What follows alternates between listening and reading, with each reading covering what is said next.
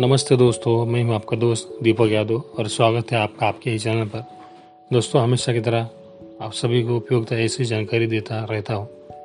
आज की इस एपिसोड में मैं आपको जानकारी दे रहा हूँ एक औषधीय वनस्पति जिसका नाम है एलोवेरा। उसकी जानकारी दे रहा हूँ तो सुन लीजिए जानकारी मेरी जुबानी। दोस्तों, एलोवेरा का पौधा चित्र चित्रकुमारी गुरुकुमारी आदि नामों से भी जाना जाता है। यह गुद्देदार और रसीला पौधा होता है एलोवेरा के रस को अमृत तुल्य बताया गया है। फोड़े, फूसी पर भी यह गजब का असर करता है। इसके अलावा मुहासे फटी एड़िया सनबर, आँखों की चोरों, आँखों की चारों ओर काले धब्बे का भी ये इलाज करता है, दूर करता है।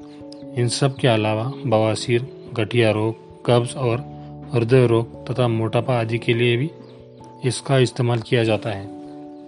एलोवेरा का रस बालों में लगाने से बाल काले, घने और नरम रहते हैं, लेकिन कहते हैं कि यह गंजेपन को भी दूर करने में मदद करता है। दोस्तों, अभी के लिए इतना ही। जानकारी अच्छी लगी हो तो लाइक और फॉलो करना मत भूलना।